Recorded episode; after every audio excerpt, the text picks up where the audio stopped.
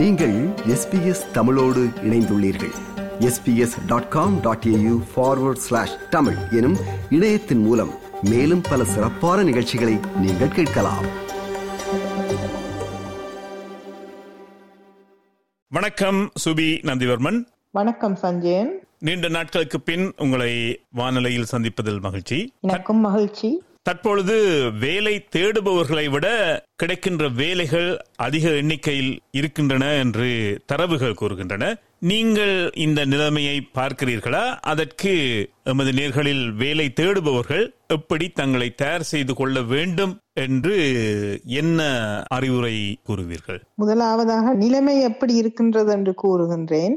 இப்பொழுது உனக்கும் ஒரு காலம் உண்டு பொறுத்திரு மகளே என்று வேலை தேடுவோர் பாடிக்கொண்டிருந்த காலம் முடிந்து இப்ப ரெக்ரூட்டர்ஸ் தான் அப்படி பாடுகின்றார்கள். ஏனென்றால் நிலைமை மாறினபடியால் வார ஆக்களும் ஒரே உற்சாகமும் பல தொலைபேசிகள் அவர்களுக்கு வருகின்றது.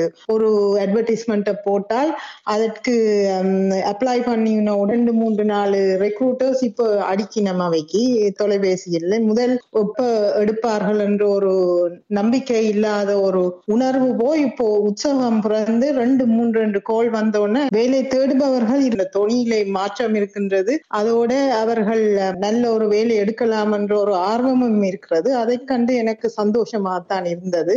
அடுத்ததாக நான் பார்த்தது என்னவென்றால் நேர்முக பரீட்சைக்கு எடுத்த எடுப்பிலேயே சிலர்கள் சொல்கிறார்கள் நான் நேர்முக பரீட்சைக்கு வர மாட்டேன் ஜூம் அல்லது டீம்ஸ் மீட்டிங்ல தான் வந்து உங்களை சந்திப்பேன். எனக்கு அங்கேயும் இங்கேயும் ஓடி திரிய முடியாது. நேர்முக பரீட்சை செய்ய மாட்டேன் என்றும் சொல்கிறார்கள். அவ்வளவு துணிவும் வந்து விட்டது வேலை தேடுபவர்கள் சிலருக்கு. மற்றது என்னென்றால் வீட்டுக்கு கிட்ட வேலையை தேடுறார்கள் அதை விட வீட்டில் இருந்து ரெண்டு மூன்று நாள் வேலை செய்ய வேண்டும் என்ற ஒரு நிபந்தனையை முன்வைக்கின்றார்கள். எடுத்த எடுப்பிலே அது ஒரு மாற்றம் என்றுதான் எனக்கு படுகின்றது அதோட யார் கூட காசு குடுக்கினமோ பணம் குடுக்கினமோ அவர்களிடம்தான் நான் போவேன் என்றும் கூறுகின்றார்கள் சிலர். வேலையொண்டு கிடைச்சாலே போதும் என்ற காலம் போய் எனக்கு நல்ல இடம் வேண்டும் அது வீட்டுக்கு கிட்ட இருக்கணும் ரெண்டு மூன்று நாள் வீட்டை இருந்து வேலை செய்யணும். அப்படி என்ற பல நிபந்தனைகளை முன்னிட்டு தான் வேலை தேடுபவர்கள் சிலர் கூறுகின்றார்கள். அது பெரும் மாற்றமாகத்தான் எனக்கு படுகின்றது.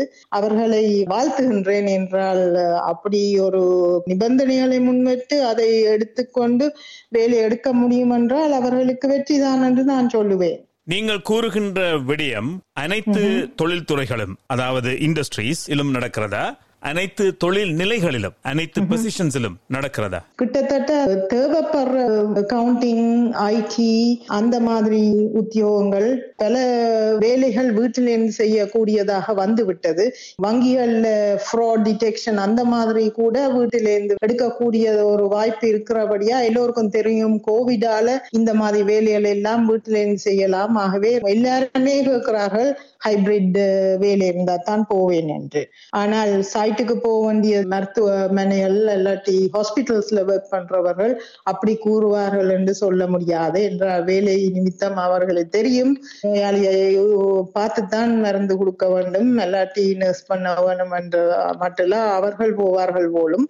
ஆனால் ஆபீஸ் பேஸ்டா இருக்கிறவர்கள் இப்படி நிபந்தனைகளை விடுகின்றார்கள் என்றுதான் படுகின்றது. இப்படியான நிபந்தனைகளை வேலை தேடுபவர்கள் விடக்கூடாது என்று நீங்கள் சொல்கிறீர்களா? அல்லது ஒரு நேர்முக தேர்வு முடிந்து வேலைக்காக தெரிவு செய்யப்பட்ட பின் வேலைக்கான நிபந்தனைகளை வேலை தருபவர்கள் கூறும்போது வேலை தேடுபவர் கூற வேண்டும் என்று நீங்கள் கூறுகிறீர்களா? நேர்முக பரீட்சைக்கு போவது முக்கியம் என்று எனக்கு படுகின்றது ஏனென்றால் இது ஒரு கான்ட்ராக்ட் மாதிரி. உங்களுக்கு வேலை கொடுப்பவர்கள் பிடிக்க வேண்டும் அவர்களுக்கு உங்களை பிடிக்க வேண்டும். ஏனென்றால் அவர்களுக்காக வேண்டி அந்த கல்ச்சர்ல ஃபிட் பண்ணி நீங்க வேலை செய்ய வேண்டும். ஆகவே அதை பாடி லாங்குவேஜ் அவர்கள் முகவாவனைகள் அவர்களை நன்று வரவேற்கின்றார்கள். எப்படி கை குழுக்கின்றார்கள் எப்படி உங்களோட கதைக்கின்றார்கள் மலர்கின்றதா இல்லையான்றது தீம் ஜூம்ல பாக்குறத விட நேர பாக்குறது முக்கியம் என்று படுது. அவர்கள் இந்த வேலைத்தளம் எப்படி இருக்கின்றது என்ன மாதிரி இருக்குது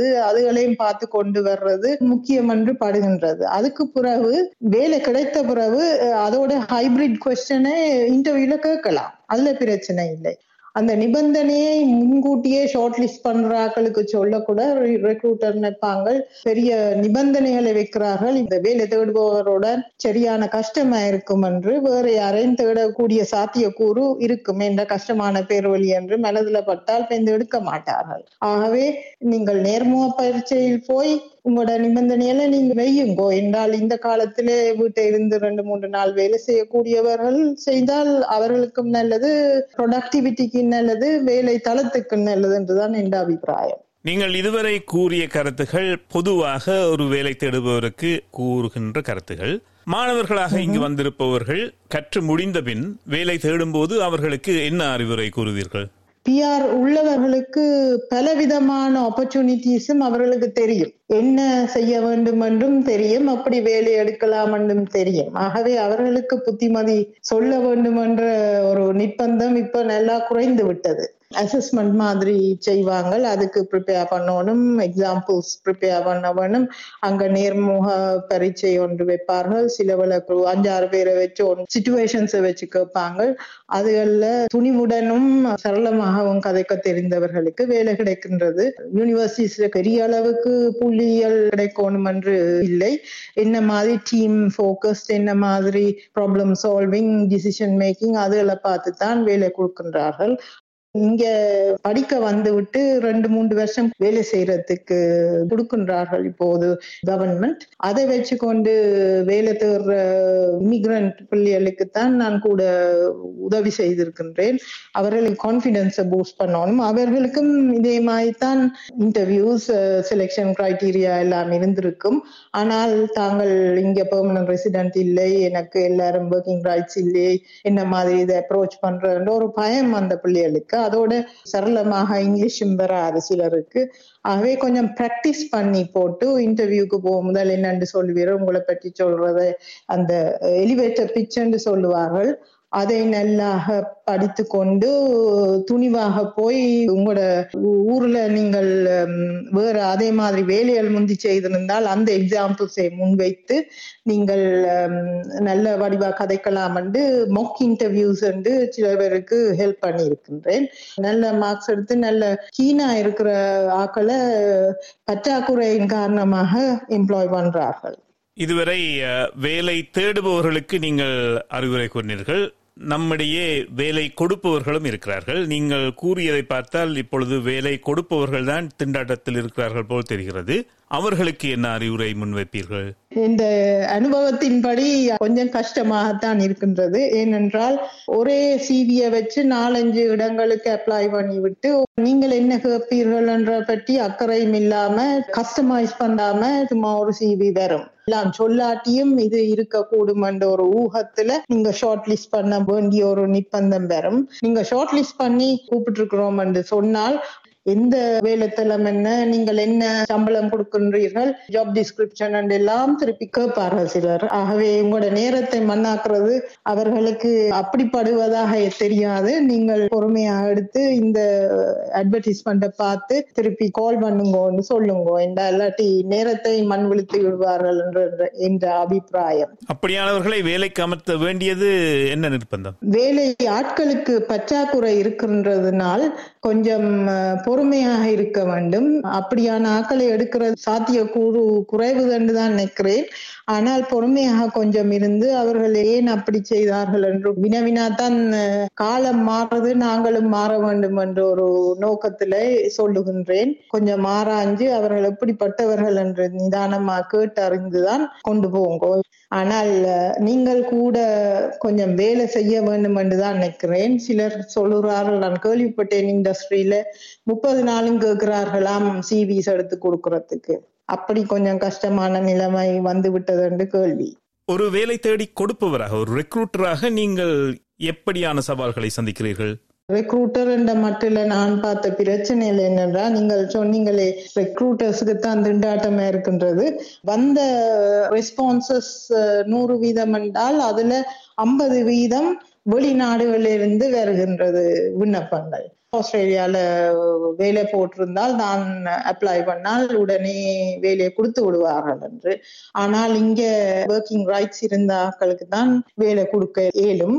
மற்றவர்களுக்கு கொடுக்க முடியாது. அதோட எக்ஸ்ட்ராடினரி ஸ்கில் இருந்தால்தான் உங்களை ஸ்பான்சர் பண்ணி பேப்பர் ஒர்க்கை செய்து உங்களை ஸ்பெஷலா கூப்பிடுவார்கள். அடுத்ததாக சிவி அனுப்புவார்கள் ரெசியூமே அனுப்புவார்கள். அதுல பிள்ளைகள் இருக்கும் எழுத்து பிள்ளைகள் இருக்கும். முழுமையான தகவல்களை விட்டு விடுவார்கள். அது பழைய ரெசியூமே என்றும் கதை வந்தது. ஆகவே புதுசாக ஒவ்வொரு ஜாபுக்கும் அப் டு டேட்டா ஒரு பிள்ளைகளும் இல்லாமல் அதோட நீங்க செய்த வேலையை உதாரணமாக காட்டி அந்த ரெசியூமேல செய்தால்தான் நான் இவருக்கு வேலை செய்ய தெரியும் என்ற ஒரு நம்பிக்கை ரெக்ரூட்டருக்கு பிறக்கும். ஆகவே நீங்கள் ரெக்ரூட்டரா இருக்கும் பொழுது இந்த மாதிரி பிரச்சனைகளை எதிர்கொள்வீர்கள். முந்தியிலும் காட்டிலும் கவனம் செலுத்துறது முந்திய மாதிரி இல்லை. இப்போது எதுக்கும் அப்ளை பண்ணலாம் எனக்கும் அது கொஞ்சம் சம்பந்தம் இல்லாதாலும் அப்ளை பண்ணி பார்ப்போம் என்று சும்மா அனுப்புகிறார்கள். ஆகவே கடைசி முடிக்கிறதுக்கு நான் சொல்லுவேன் என்னென்றால் நீங்கள் ஆஸ்திரேலியால ஒரு இன்டர்வியூக்கு போறேன்னா கட்டாயம் பிஹேவியர் கொஸ்டின்ஸுக்கு நீங்க ப்ரிப்பேர் செய்து கொண்டுதான் போக வேண்டும். அதாவது உதாரணம் காட்டி அவங்களோட செலெக்ஷன் கிரைட்டீரியா ப்ரூவ் பண்ணணும் உங்களுக்கு வேலை செய்ய முடியும் என்று.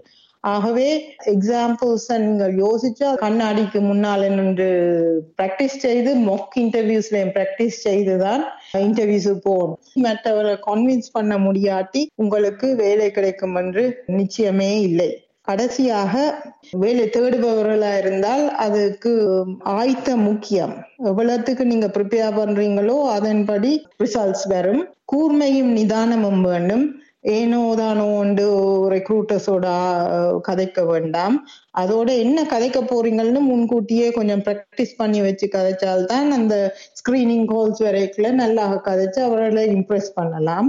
வேலை உங்களுக்கு எவ்வளவு அடுத்த வேலைக்கு உதவுகின்றதோ அந்த வேலையை எடுப்பதுதான் முக்கியம்.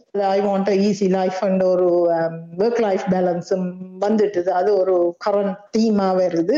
ஆகவே ஒரு வேலை நல்லா காசு கொடுத்தா அது காணும் என்று கனவே நக்கினம் ஆனால் பேந்து ஒரு நாலு வருஷத்தால என்ன நடக்கும் என்ற அந்த யோசனை பலருக்கும் இல்லை இளையவர்களுக்கும் தன்னும்.